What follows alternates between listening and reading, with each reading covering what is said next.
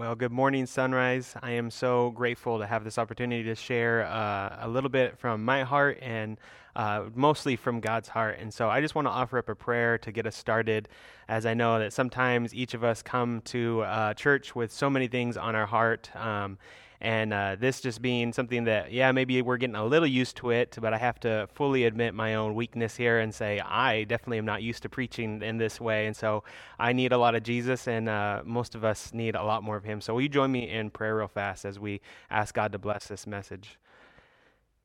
God, we thank you so much just for this time. The fact that uh, you are not um, bound by a building, you are not uh, confined by the internet, you are not uh, nothing will limit you. And God, we thank you for the fact that your good work is still doing so much, God, here in the Central Valley and just throughout the world right now as uh, church is just happening in such a massively different way all over the world. And we just thank you so much that uh, you still do good work. And so, God, I pray right now that you would just bless this time, help us uh, in all the different churches throughout the valley right now.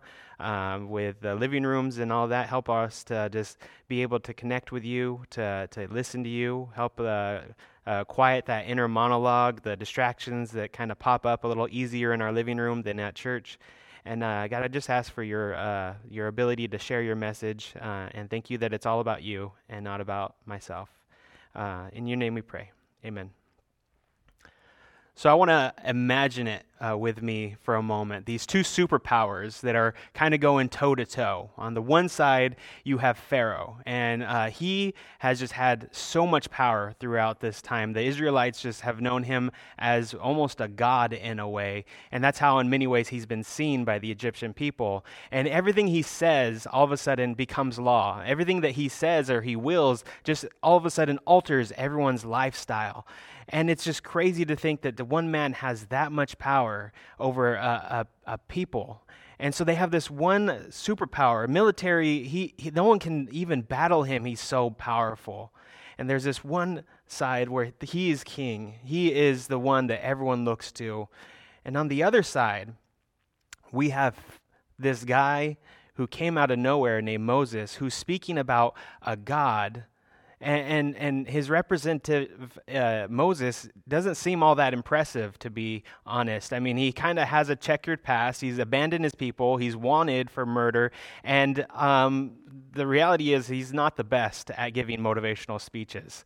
Uh, and so uh, there's these two kind of facing off against each other one, a known power, and one almost an unknown power.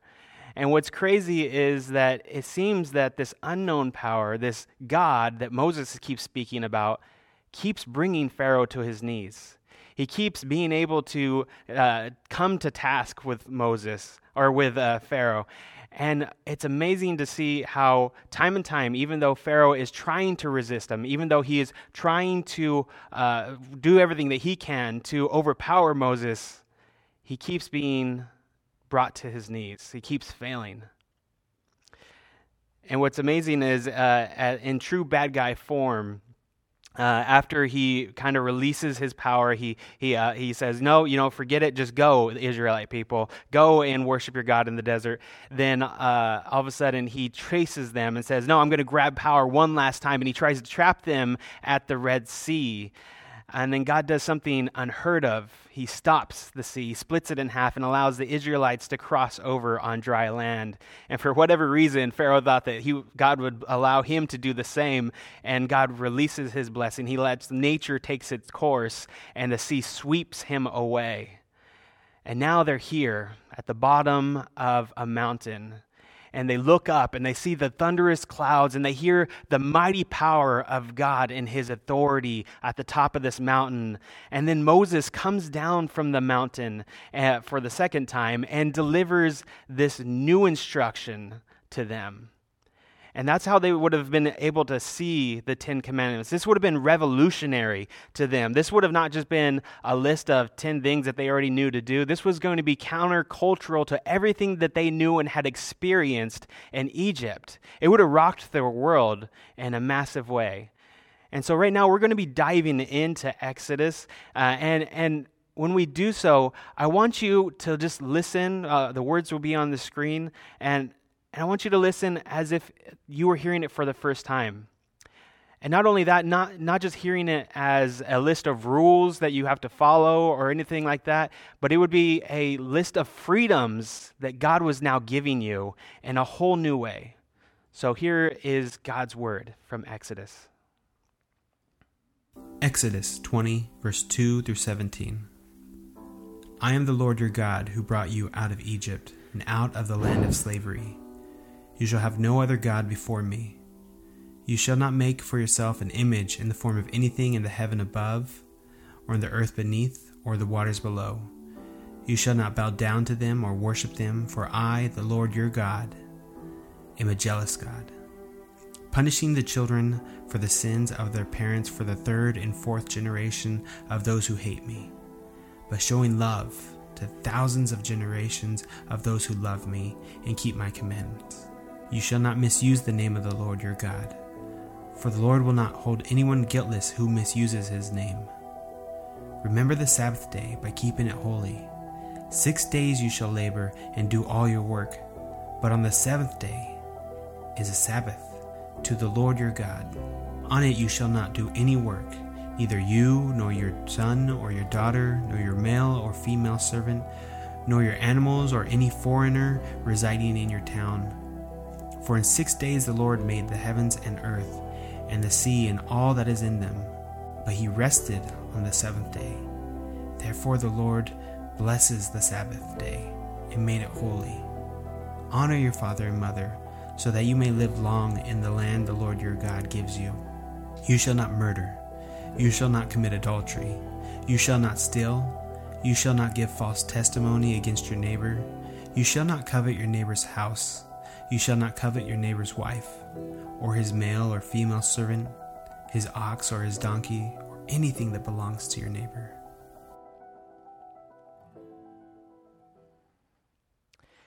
Each of these commandments would have been countercultural to what their experience was in Egypt. And each of them would have almost seemed impossible to imagine a whole community of people believing that this was what they should live like.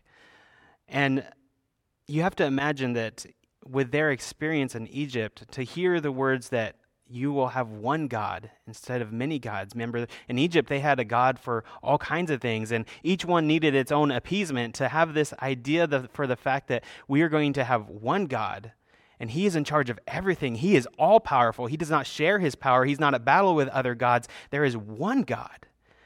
That would have been mind blowing. And not only that, to think of a day of rest. Remember, these are slaves. Their whole life, they've never had any kind of rest. And for the there's the simple fact that one time they were trying to ask for hay to make bricks, and they were just trying to get the tools that they needed to be able to to make the to do their job. And and instead Pharaoh said, no, just work twice as hard, do the impossible, and make these bricks with just mud. And and that's what they were required to do. And for a God to then look at them and say, you are going to have six days to work, and then you're going to have a day of rest, would have been mind blowing. What does that even mean? You only get that if you are near death uh, back when they were in Egypt. Now, and what does it mean to keep something holy? This would have been a new idea to them, a new idea of thinking that through that. And when God says, You shall not murder, does that mean that He thinks that their lives are valuable?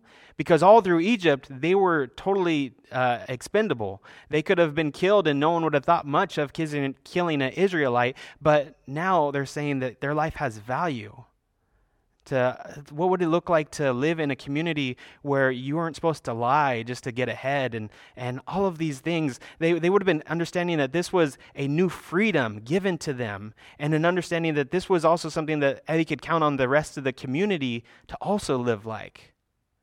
Man how amazing.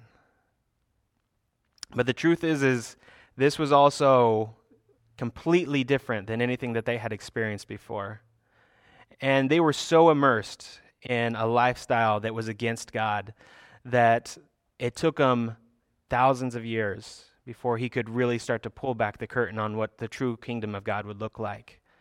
It would take thousands of years of God coming into their history, uh, sending his messengers, sending his prophets to be able to interact with these people and tell them, no, this is not what you were meant for. Stop living in sin and start to understand what my kingdom is really about. There's so much more that I want to give you, but you're not ready for it. And for thousands of years, they struggled. And the reality is, is that. Uh, it wouldn't be till many years later when we find Jesus who is able to finally pull back the curtain just way more for us to understand even more about the kingdom of God. And what's interesting too is uh, Jesus' life, his, his arc, his story, it, it, resembles so much of what the Israelites went through. Uh, it, Jesus is born under an authority who wants to kill him. You know, it wasn't Pharaoh; it was this king named Herod, and he wants to challenge he wants to challenge God's authority. And and Jesus has to, uh, strangely, escape to Egypt to find safety. And then in Matthew 2.15, we see him, that he is drawn out of Egypt uh, to be able to uh, return to the promised land. And what's interesting is the Israelites, they had to cross through the water it to, to enter God's covenantal promise, his covenantal relationship with them. Uh, and, and in that same way, Jesus himself is also baptized as symbolizing the covenant that he already had, the relationship he already had with the Father. And, and the Israelites walk for 40 years through the desert and wilderness. And Jesus walks for 40 days, fasting and praying uh, through the wilderness to prepare for the ministry that was ahead of him. And now uh, we arrive to Jesus coming back to the promised land out of the wilderness. And uh, he's done some ministry along the way, but Matthew kind of gives us the first glimpse of what kind of teacher Jesus is going to be, his first real sermon that he's going to give in Matthew, the Gospel of Matthew. And so uh, we're going to be looking at that uh, here in a minute, uh, Matthew 5. And I want to invite you as we dive through this. Uh, we're going to be diving into uh, what Jesus is saying on his Sermon on the Mount. And when, I, when we jump into it, I want us to also understand that Jesus and Moses are kind of playing a similar role here. Jesus is uh, speaking on the mountain. Moses was speaking on a mountain, but both of them are trying to accomplish the same goal. They're both trying to help the hearers of their message get a grasp at what the kingdom of God is truly like.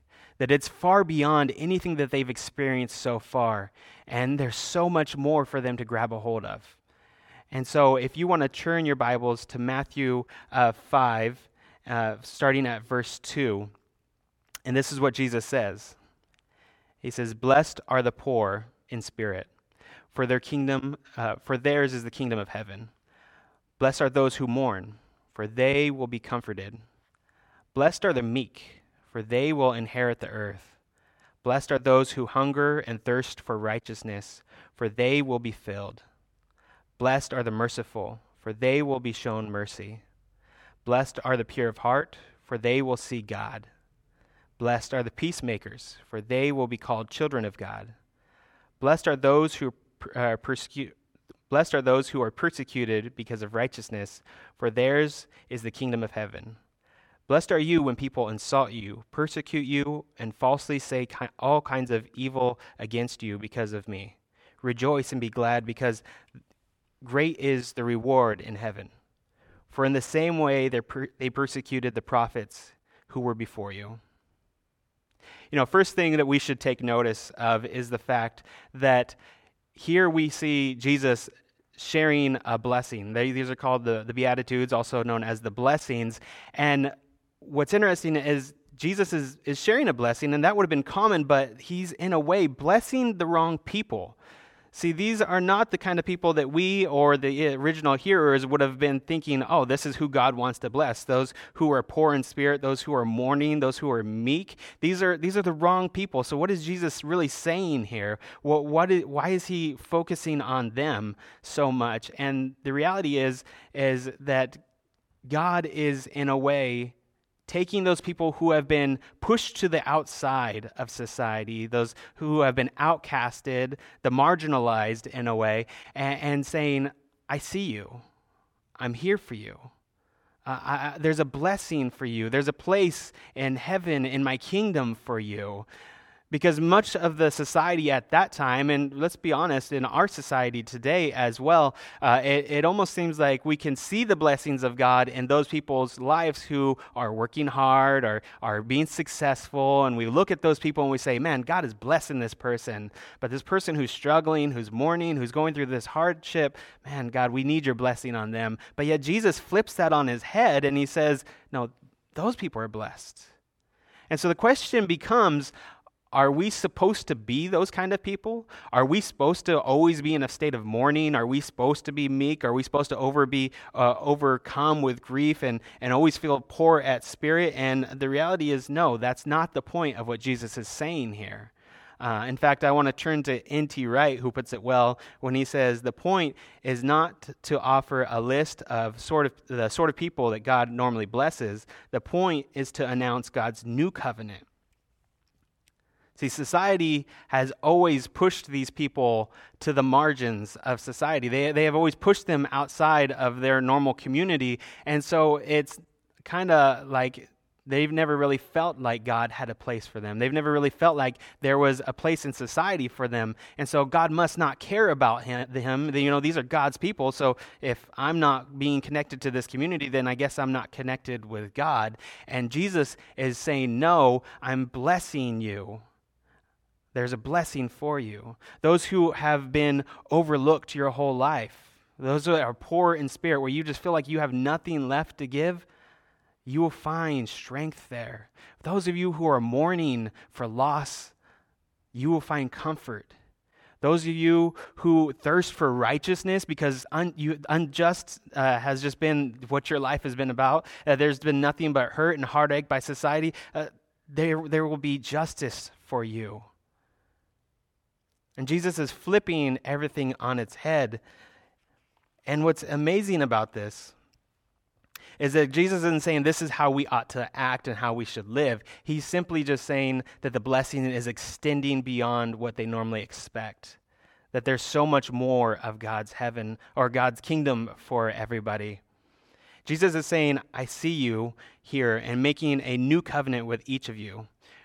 Where you found hurt, you will find healing. Where you find uh, when you find hurt, when you, when you find uh, sin, when you've been sinned against, you will find justice. When you have been overlooked by society, Jesus is saying there's a place at his table. But the question then also becomes okay, I hear that. There's a blessing. But when is that blessing really coming?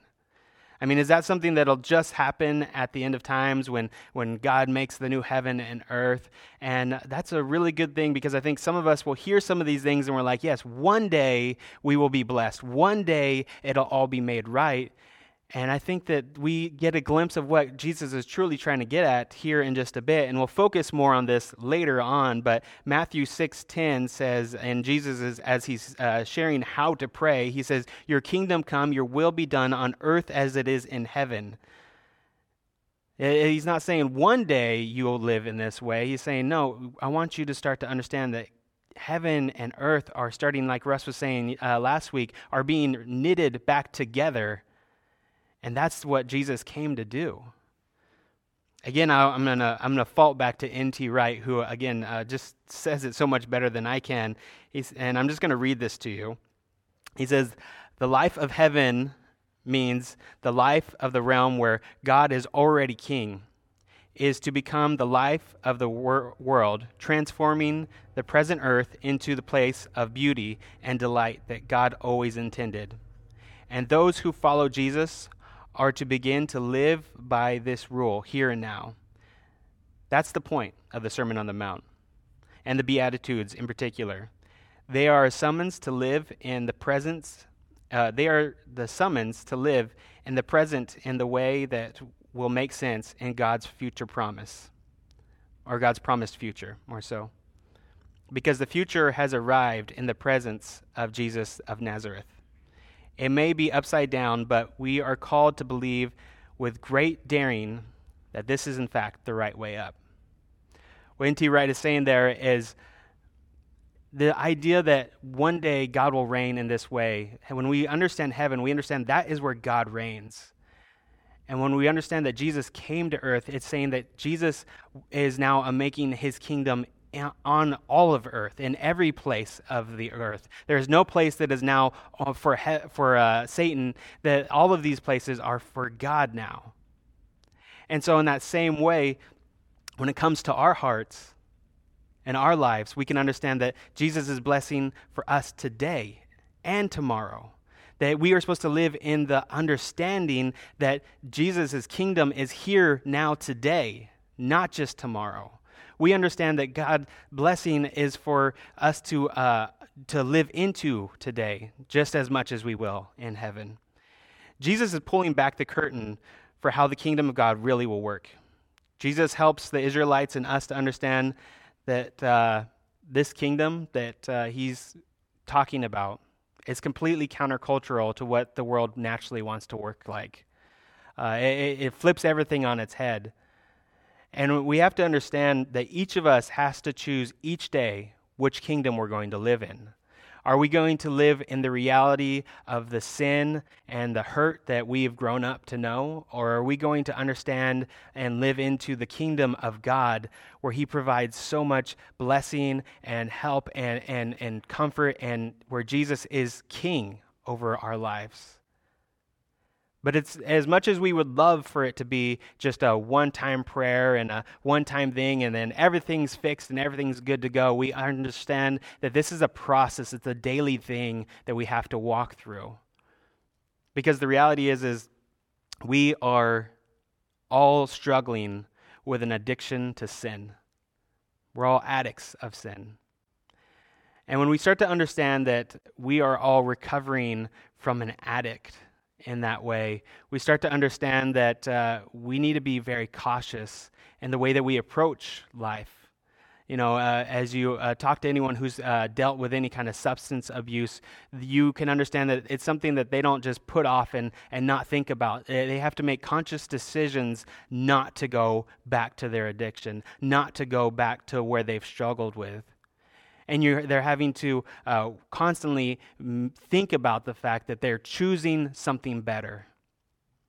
And in that same way, when it comes to our addiction to sin, we need to treat it that same way, with that same intentionality that we are not going to return to what we had before, that we are not going to continue to live a life of hurt and heartache and sin, but we are choosing to follow God. But I want to make that clear that this is not something that we necessarily uh, that we have to do works to be able to be saved. And I think that's the, the thing that we always struggle with is to understand that the gift of freedom is truly a gift. God, Jesus, did all the work. He, he made the way for us to be free of sin, but we are struggling with the ability to live into that freedom that He's given us. We still struggle. Almost when I was thinking about this, I was thinking of a kid who comes out of an abusive family home who struggles with the ability to receive the love of his new family. You know, there's a lot of years that are going to take for that kid to be able to be open to the idea that uh, he's been hurt or she's been hurt in those certain ways. There's going to be a lot of uh, love that needs to be poured out by the new family as this kid uh, starts to understand that some of their thinking is going to be naturally wrong. And, and just to understand truly what love is is going to take a lot of work and time and intentionality by the, the, the family and then we see that exact same example with Jesus and God the Father. I mean, he, he comes and he rescues us from the, our, our heritage of sin, and he takes us away, and he says, I will adopt you as my son and daughters, and, and you will become my family here on earth. And I want to bless you with more of me. And, and not only that, I'm going to correct you constantly and remind you how much I love you. And no, that is not what you were meant to live like. That was not what you were created for. I have so much in store for you. Just let those things go. And it'll take time, and He is patient with us. He does not rush us. He's not rolling his eyes at us when we mess up again. He's saying, It's okay. I love you. Now choose me. Choose the freedom that I am offering you. And that's what God is like.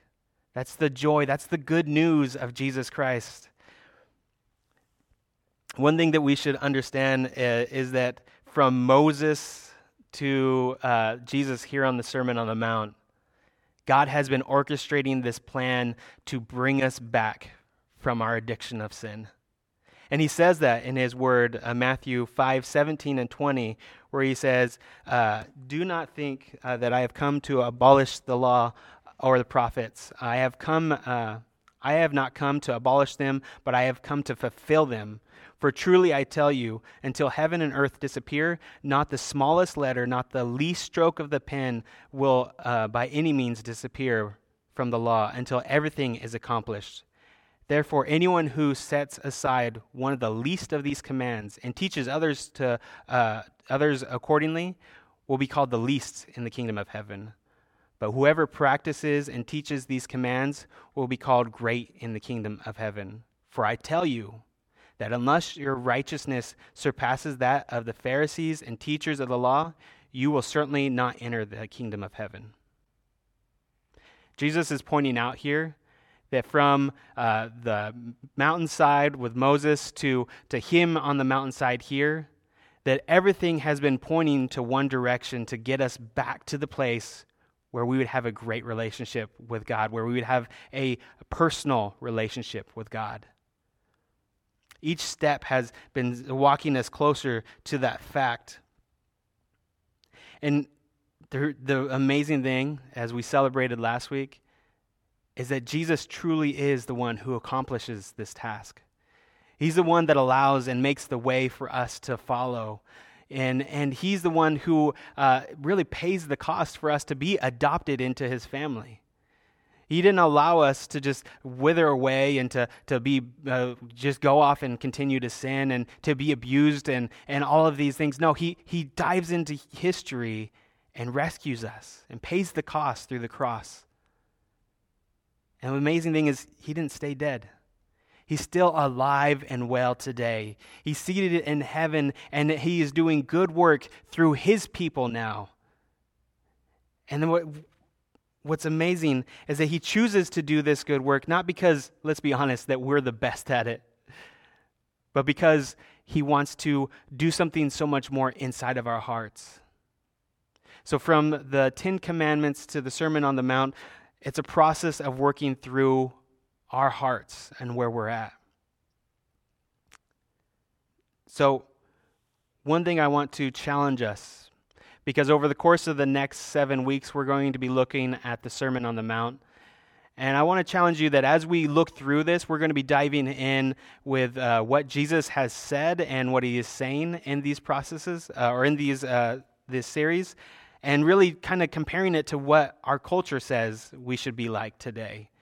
And I got to be honest, what we're going to talk about, Jesus is going to be a bit countercultural because the kingdom of God is its own thing. It is a kingdom that is not of this world. It is coming down and it is challenging the, our society and saying this is how the world is supposed to look. And so don't be surprised that when, when you uh, are listening, that if there's going to be certain things that are going to rub you the wrong way because you're going to be like, what do you mean?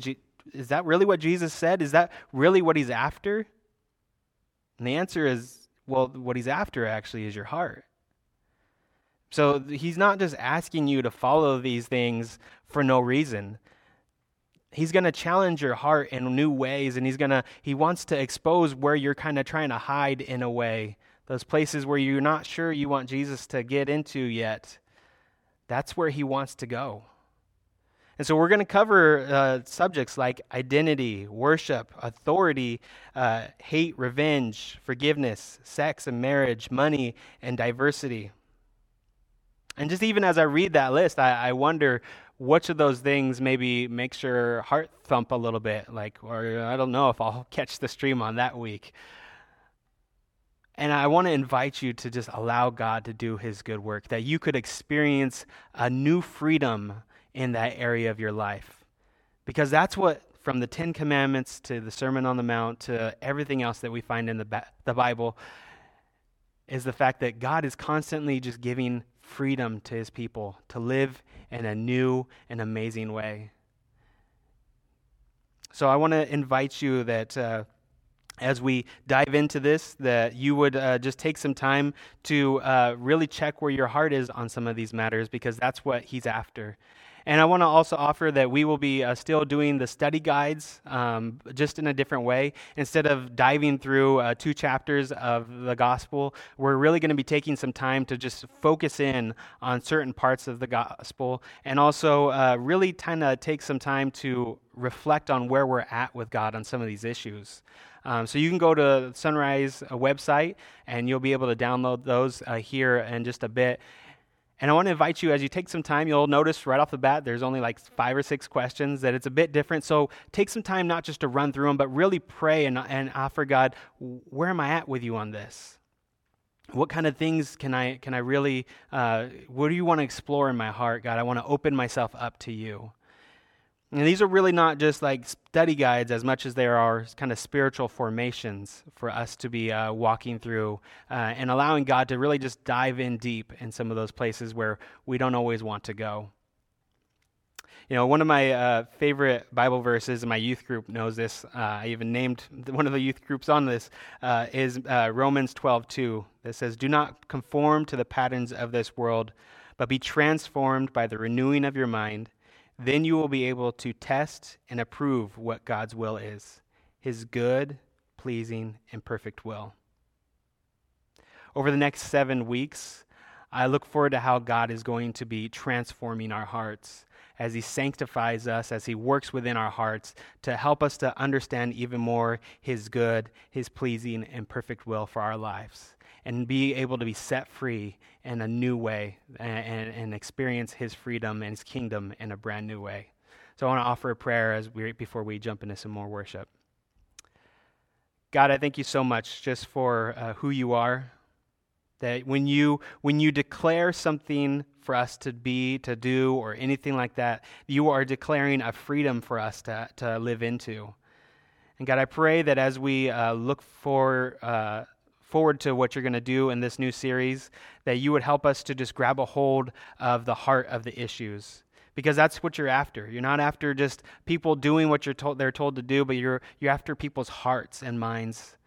And so, God, I, I just offer you uh, each of our hearts uh, before you, God, that you would expose those places that we've maybe hidden away, those fears that we have, those places that we, where we want to just have some control over, those addictions maybe to certain past heritage that has been uh, given to us. God, I just pray that you would help us to hand those things over to you and say, I'm a little afraid, God, that you're going to do something I don't like, but I want to experience your freedom in a brand new and perfect way. And so, God, I thank you so much that you love us enough to not leave us where we're at and that you have given us your perfect word in the Bible. Jesus, continue to do your good work in our lives. And thank you, Holy Spirit, that you're doing good work here today. In your name we pray. Amen.